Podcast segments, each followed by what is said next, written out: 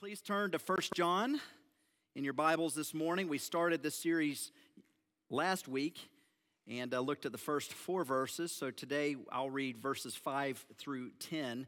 This is a great letter that speaks to the season we're in. The incarnation, the incarnate Christ is what I'm titling uh, this, uh, this series.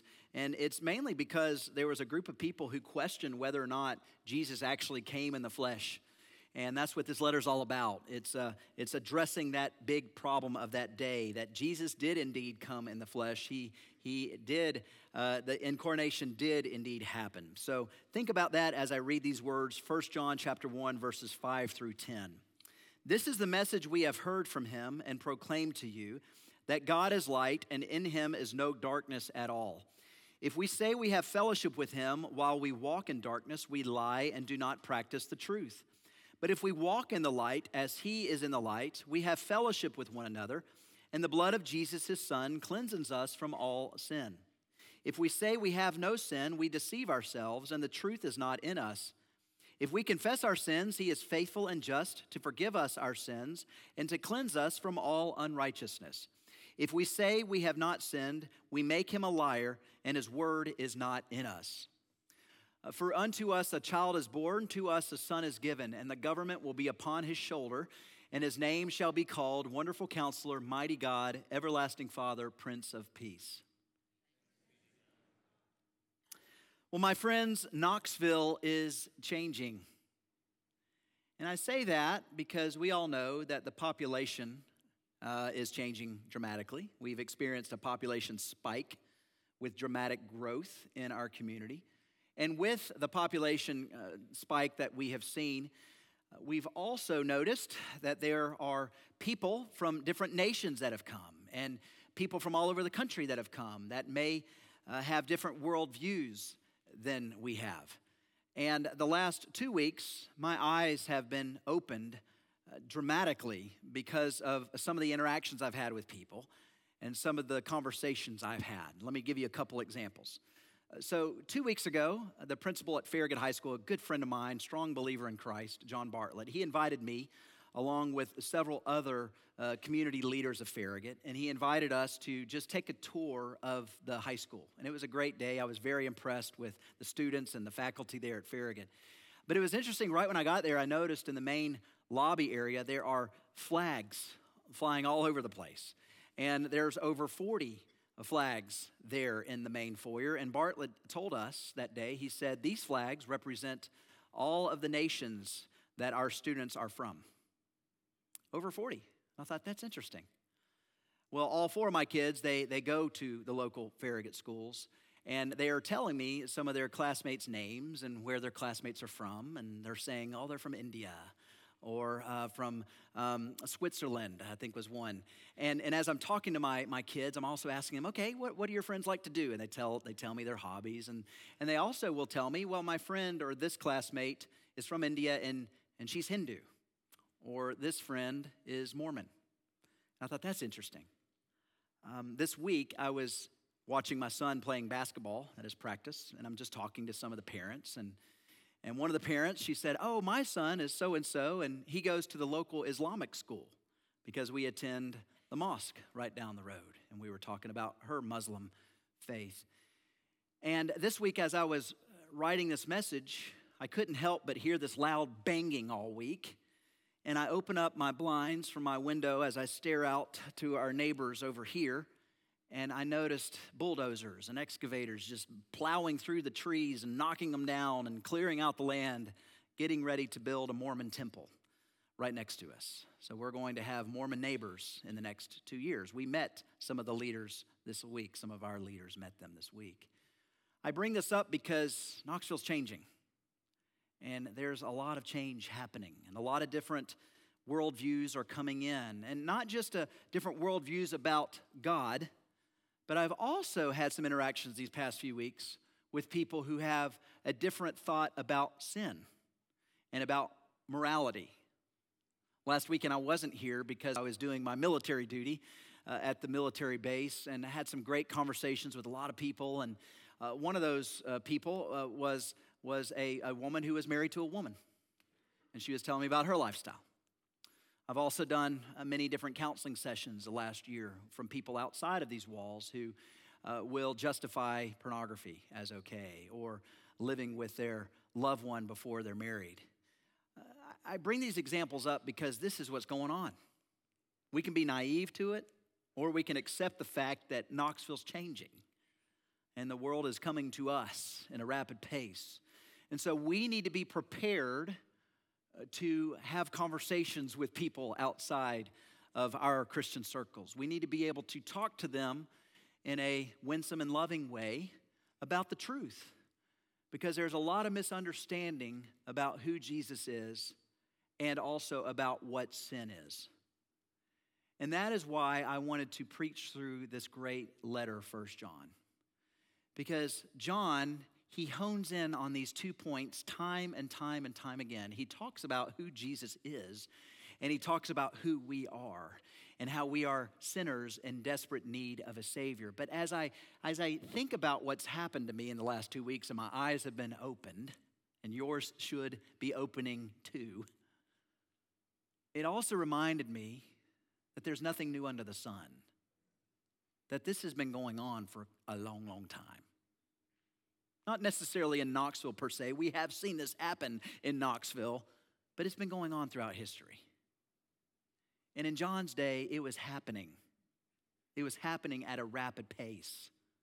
There was a group of false teachers that were, inf- that were infiltrating the church of Ephesus. And they had come in and they started to begin the religion of Gnosticism. This is where we begin to see Gnosticism at his early stages. And Gnostics, they taught that Jesus didn't actually come in human flesh, but he appeared like a phantom or a ghost. And they taught that because they believed that all physical matter, all of your body is sinful, but all of your spirit is good. And so they said Jesus could not have possibly, if he is God, he could not have possibly come to this earth because he assumed a human flesh, a human body. So he would have been evil. He would have been bad. So that's why he didn't he never came in human flesh.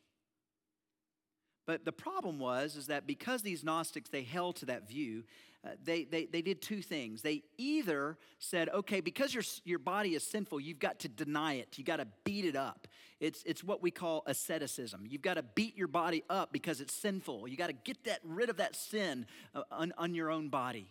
And so they would literally mutilate their flesh. They would hurt themselves.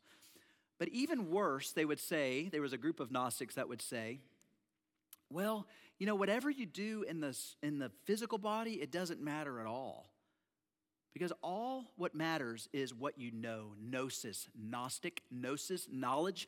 All that matters is what you know and what you think and believe about the spiritual things. And as long as you think right, and as long as you believe in the right things, you can do whatever you want to do. You can be you and do you. Let the chips fall where they may. And so there was a lot of immorality happening in the days of John. And so as we look at these verses, John addresses those two problems. The problem of they had an improper view of Jesus, they also had an improper view of sin. And so the first thing he mentioned here was striking at the vitals or, or the issue of Gnosticism. He said, Who is Jesus? Well, Jesus actually came in the flesh. And last week, Jim talked about this in verse 1 that which was from the beginning, which we heard, which we've seen with our eyes, which we looked upon, and have touched with our hands concerning the word of life. I want to remind you that John was one of Jesus' three closest friends. John was one of the three that was with Jesus a lot. He even called himself the one, the disciple whom Jesus loved. That's how he referred himself. He said, Oh, Jesus loved me. I was one of Jesus' closest associates. I was one of his closest disciples. I was with him through thick and thin and thin. And, and as he was saying this and writing this letter, he was reminding them that I saw Jesus with my own eyes. I heard him speak. I even touched him. There's a reference in, in Luke where at the Last Supper that John was next to Jesus at the Last, Last Supper. So he could have very well been shoulder to shoulder with Jesus, literally touching Jesus in the flesh. So John's making a point here in 1 John, my friends, don't buy into the lie that from Gnostics that Jesus never appeared or never came in flesh. Like He was here. I saw him. I touched him. I heard him. And he goes on in verse 2 the life was made manifest, manifest. We've seen it and testified to it and proclaimed to you the eternal life, which was with the Father and was made manifest to us. He's saying, The Word became flesh. God dwelt among us. He manifested himself here. He was here. So Jesus was actually here on this earth. This reminds me of John's gospel. Remember the Gospel of John? And this is one of the most familiar passages in all the Bible, John 1 1. In the beginning was the Word, and the Word was with God, and the Word was God. He was with God in the beginning. All things were made through him. Without him, not anything made was made that was made. And the Word became flesh and dwelt among us, and we have seen his glory, glory as of the only Son from the Father, full of grace and truth. What John is getting at here is he's telling his believers in Ephesus, don't buy into the lie that Jesus never came because he was here. I saw him. And he was from the beginning. Jesus is God. That's who he is. And he came. You know, as I think about Christmas, I think about hymns, and you're going to hear a lot of them tonight. But hark the herald angels sing. What's that famous line? Veiled in flesh, the Godhead see. Like we saw Jesus in flesh. Hail the incarnate deity. We, we saw him in flesh. People saw him, they were eyewitnesses, they were there. But as I think about the culture we're in, I think about how so many people don't view Jesus this way. There are many people who would say Jesus was just an ordinary person. The Jews would say that. There are people that would say Jesus was a good prophet. There were people that would say Jesus was a God of many gods. But I'm telling you, my friends, Jesus is the dividing point that differentiates Christianity from all other religions. Who is Jesus? Jesus is God. And he came in flesh. Charles Wesley, when he wrote Hark the Herald, he didn't say veiled in flesh, the Godhead hidden. He said, veiled in flesh, the Godhead see. You see him. But so many religions, they would say, well, Jesus is not the Jesus who, what the Bible teaches. He's someone different. You know, I think about a lot of Eastern religions and how they would say Jesus is not really personal. Like he's above us, but he's not really among us. And, and they, they will say things like fate or chance or karma. You know, um, one of Taylor Swift's most popular songs right now, and you can tell I have a lot of girls, is karma. She sings about karma. And I had to, I had to um, disciple my fourth grader and tell her what karma meant. I said, no, no, no, no, we don't want to sing this song. Because karma is talking about an impersonal force. Like God is a, a personal being, not an impersonal karma that's out there. But yet, Taylor Swift not only sings it now, but we sing it every Christmas. This, is, this whole idea of karma and chance and fate has been around a whole long, long time.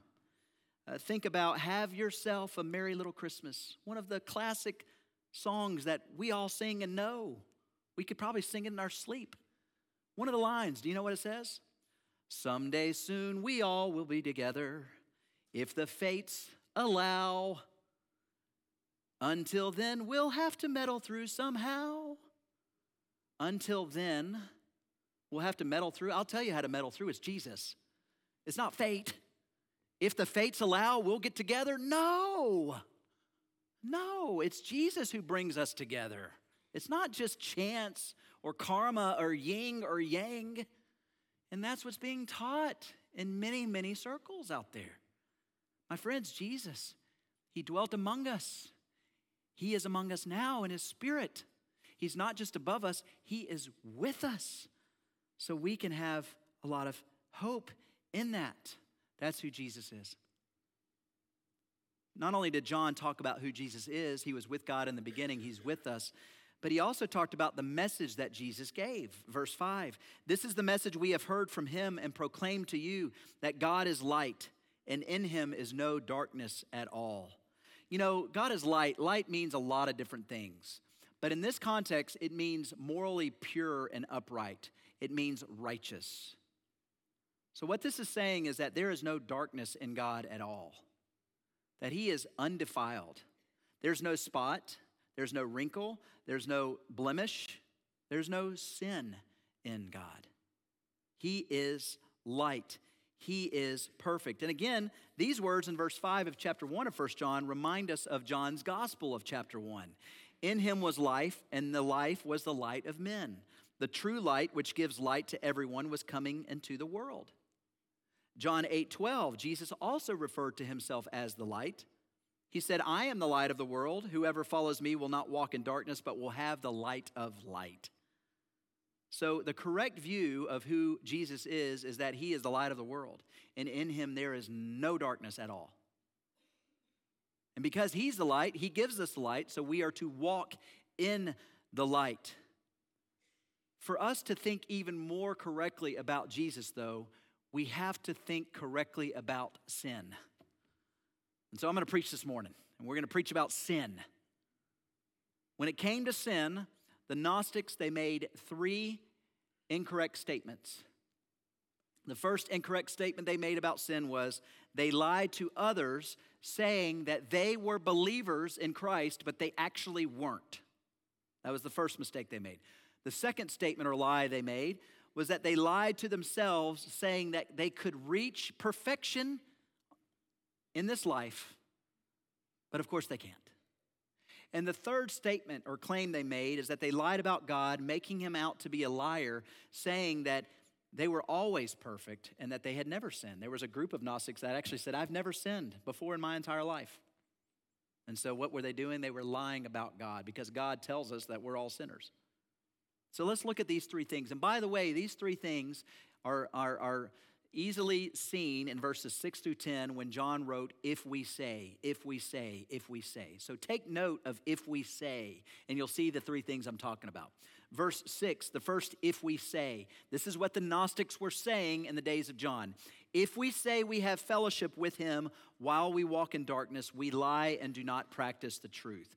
Light and darkness cannot coexist, they are mutually exclusive. Walking in darkness, what John's writing about, it implies a step by step evil lifestyle. And it's not just a lifestyle, okay? I want everybody to understand this. This is not just talking about what we do or don't do, this is talking about who you are.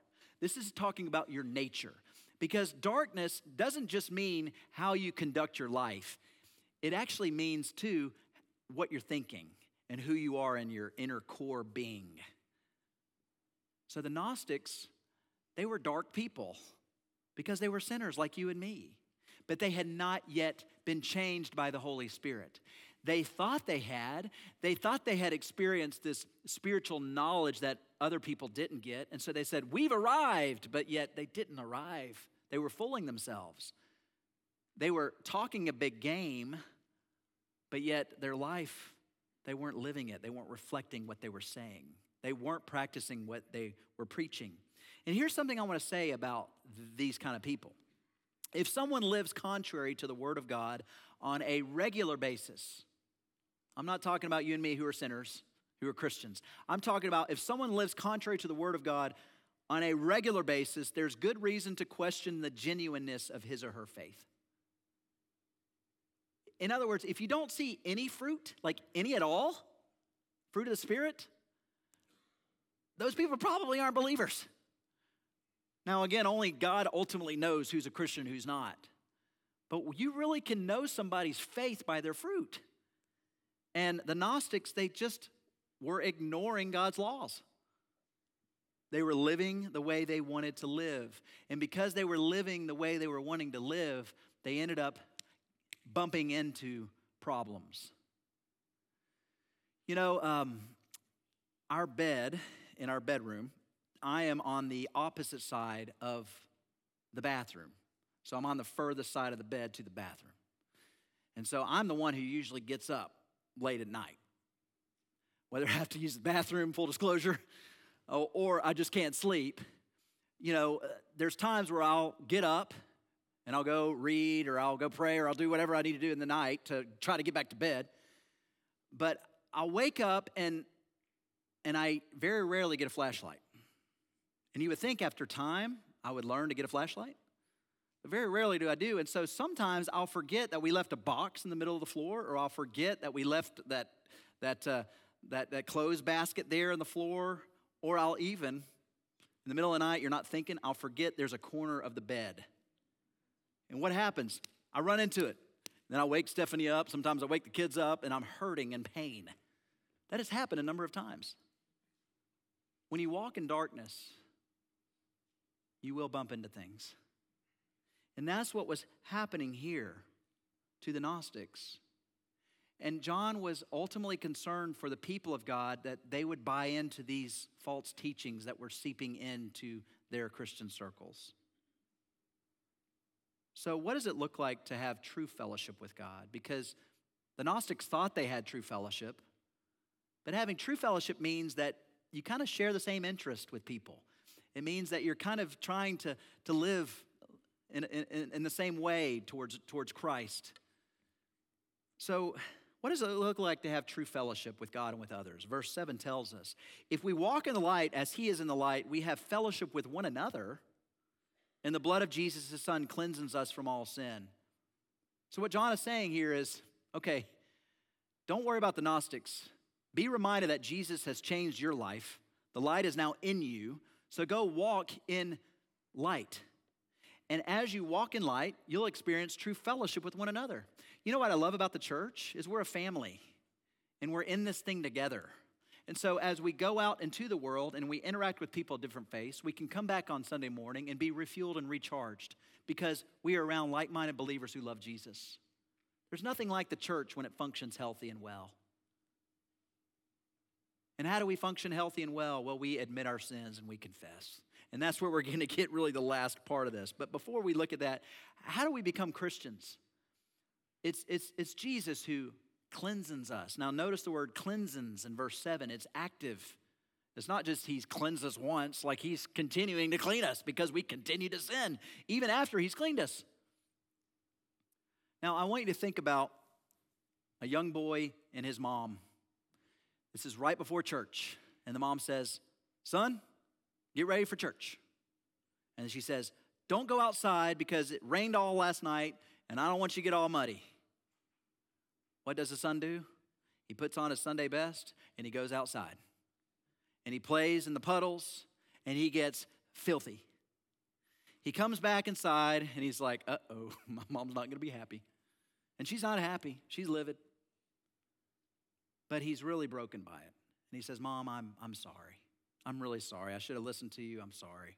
Now we're going to be late to church. I'm sorry. The mom, yes, there's consequences to it. And she told him the consequences, but she also said, You're forgiven. Now, what if the mom just said, You're forgiven, let's go to church, and he's filthy? That wouldn't really be good, right? He'd make the church filthy, you know, it just wouldn't be good.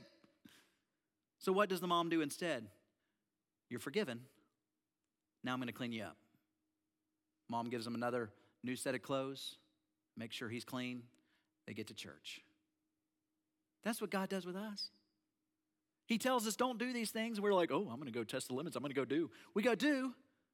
And then we realize, oh, that was foolish. Sorry, Lord. You're forgiven. I'm going to clean you. That's what verse 7 is talking about. He cleanses us, right? He's cleaning us from all of our sin. What an incredible incredible thing to think about. What can wash away our sins? Nothing but the blood of Jesus. What can make me whole again? Nothing but the blood of Jesus.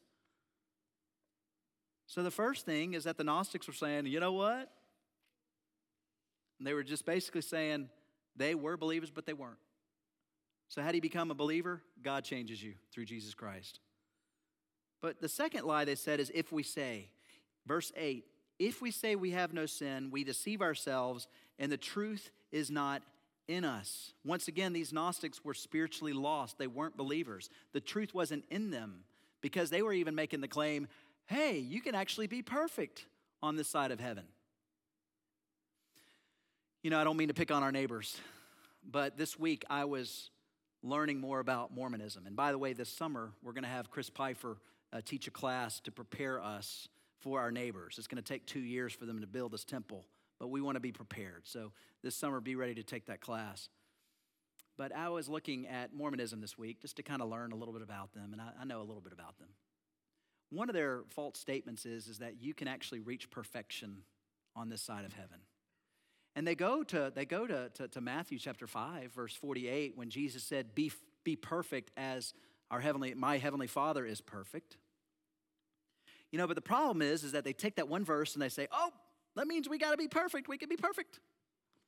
The problem, though, is that you need to go back to the whole context of Matthew 5, verse 43 for, through 48, and you'll see Jesus is not talking about moral perfection like we can attain perfection on this side of heaven. He's talking about being merciful to others. He's talking about showing mercy to others, to love your enemies as yourself, to care for the poor and needy. That's the context. But yet, what our neighbors are doing is they're saying, oh, it's one verse, let's just take it out of context, and now you can be perfect and you can become your own God. That's what they believe. Like, when we die, we can become gods of our own planets. That's what they're teaching over there. So I'm saying, my friends, we've got to know what's going on outside of these walls so we can properly defend our faith. So just as the Gnostics were saying, you can reach perfection, it's being taught in our community right now. So, what do we know about sin? And what do we do when we do sin? Because we will sin. The Bible tells us over and over and over even though you're saved, you're going to still wrestle with sin. Verse 9, it's one of the best passages in all the Bible. If we confess our sins, he is faithful and just to forgive us our sins and cleanse us from all unrighteousness. You know what the word confess here means? Homologia in Greek, it means to say the same thing. So, what John is getting at here is if we confess our sins, if we say the same thing that God is saying, and what is God saying? God says we're all sinners in need of a Savior. That's what he says. So if we say the same thing that God says, if we confess our sins and take ownership of our sins, God is faithful and just and will forgive us our sins and he will cleanse us of all unrighteousness. But here's the problem with sin. Is let's be honest, and I struggle with this. It's hard to admit when we sin. It's especially hard to admit when we sin with those that we're closest to. There have been times when my wife, you know, I, I sin and she'll call me on it. And you know what I do? I'll say, Yeah, but, but you did this. Oh, Stephanie, you're not perfect either. You know what you did the other day? And I'd start listing out this record of wrongs that I've had for the last two weeks, things that she's done to me to harm me. I don't take ownership. That's not good. But it's so easy to just say, oh, no, no, no, I'm not.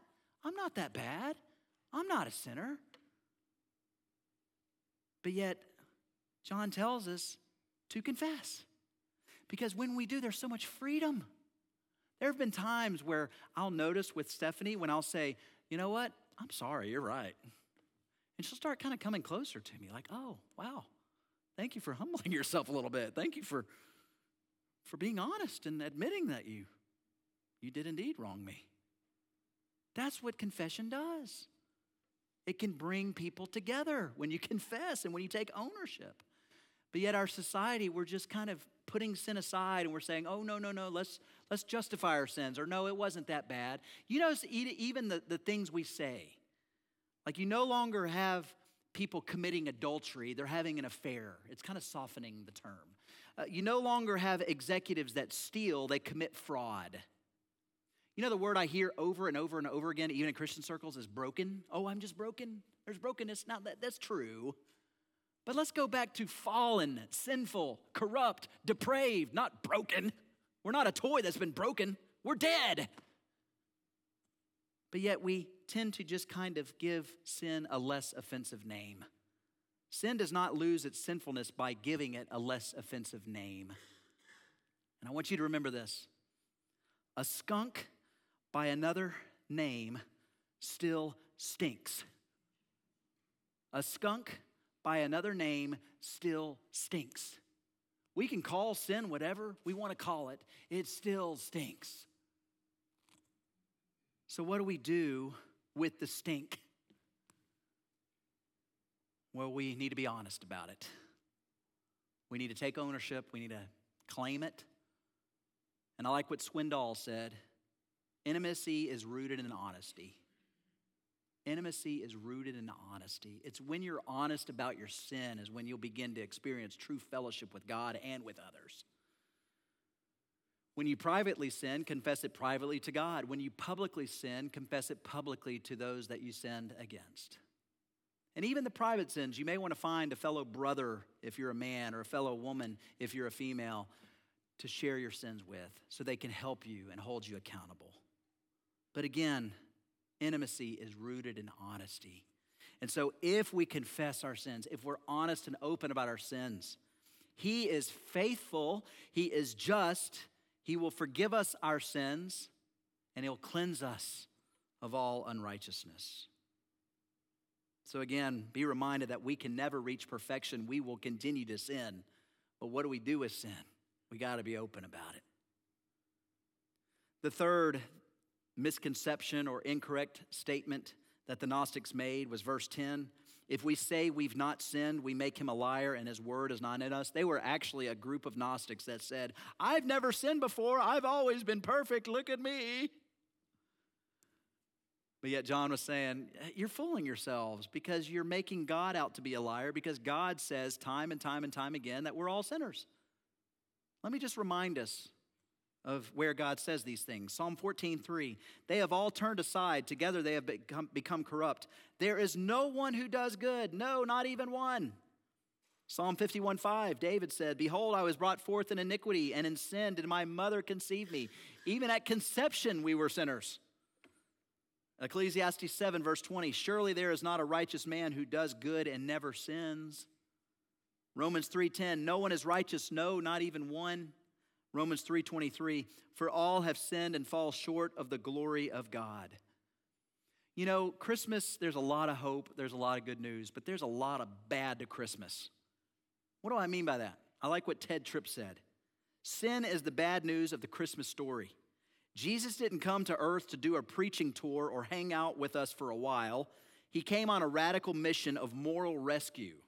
He came to rescue us because he knew we couldn't rescue ourselves. So, yeah, Christmas provides a lot of good news, but it also provides a lot of bad news. As Cole said earlier, this world is a dark place filled with dark people, sinful people, depraved, corrupt people. And in order for us to have the light in us, God has to do it. He's got to change us. And we've got to humble ourselves and acknowledge that we don't have it all together and we desperately need Him. And we have to admit when we sin. The incarnation, it tells you who God is, that He's perfect and holy. It also tells you who you are, that you're sinful and unable to escape your sin. And if you believe in both, you'll find hope. Christmas brings a lot of hope. It can bring a lot of hope. But I've noticed throughout my life, I love Christmas. I love it. I love the lights. I love the music. I love the eggnog at times in small doses. I don't drink a bunch of eggnog, but I do some. I just love Christmas. It's just a neat time of year.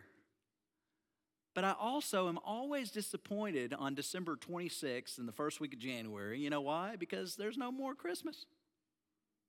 We used to have a real Christmas tree. We would go out and we would chop one and find it, and then we would bring it in and decorate. And our kids used to love the smell of the sap and you know, you know that smell of the Christmas tree. It's just ah, it's a good smell. I would always get depressed because I would take that real tree and I would take it down my driveway, and you see all these pine needles kind of just make a mess on the driveway, and then you'd lay it next to the trash, and it's dried up and it's dead, and then here comes the uh, the guy to, to take the trash away. Putting up the lights, putting it back in boxes, breaking ornaments, you know, all these things, it, it's just hard. You, you, you build up this great anticipation and hope of Christmas, and then it's over. You know, the problem that I've experienced with myself with Christmas is I'm putting too much trust in the horizontal and the things of this earth that don't last. My hope is in the wrong things. What John is reminding us to put our hope in is not in decorations or the Christmas festivities or even your own family and friends, but put your hope in Christ. The hopes and fears of all the years are met in Him tonight. As we close this service, we're going to sing O Little Town of Bethlehem. And there's a verse I asked Cole for us to sing today, and that is How silently, how silently the wondrous gift is given, so God imparts to human hearts the blessing of his heaven. No ear may hear his coming, but in this world of sin, where meek souls will receive him still, the dear Christ enters in. How does God impart to human hearts this indescribable gift of grace? Well, He does it because He chooses to. And as He wakes us up, we respond in meekness and humility. Where meek souls will receive Him still, the dear Christ enters in. If you're here today and you are hopeless, and you're looking for answers, Jesus is the answer. Don't leave here today without putting your faith and trust in Him. And the way you do that is you just admit you're a sinner, and it's okay. We all sin. Admit where you wrong Jesus. Believe that He came to this earth and that He died to forgive you of your sins, and then commit your life to following Him. And if you do that, you will then find true hope, true peace, and true joy that is unspeakable. If you have questions about this Jesus, come see me after. I'd love to tell you more about him. Let's pray.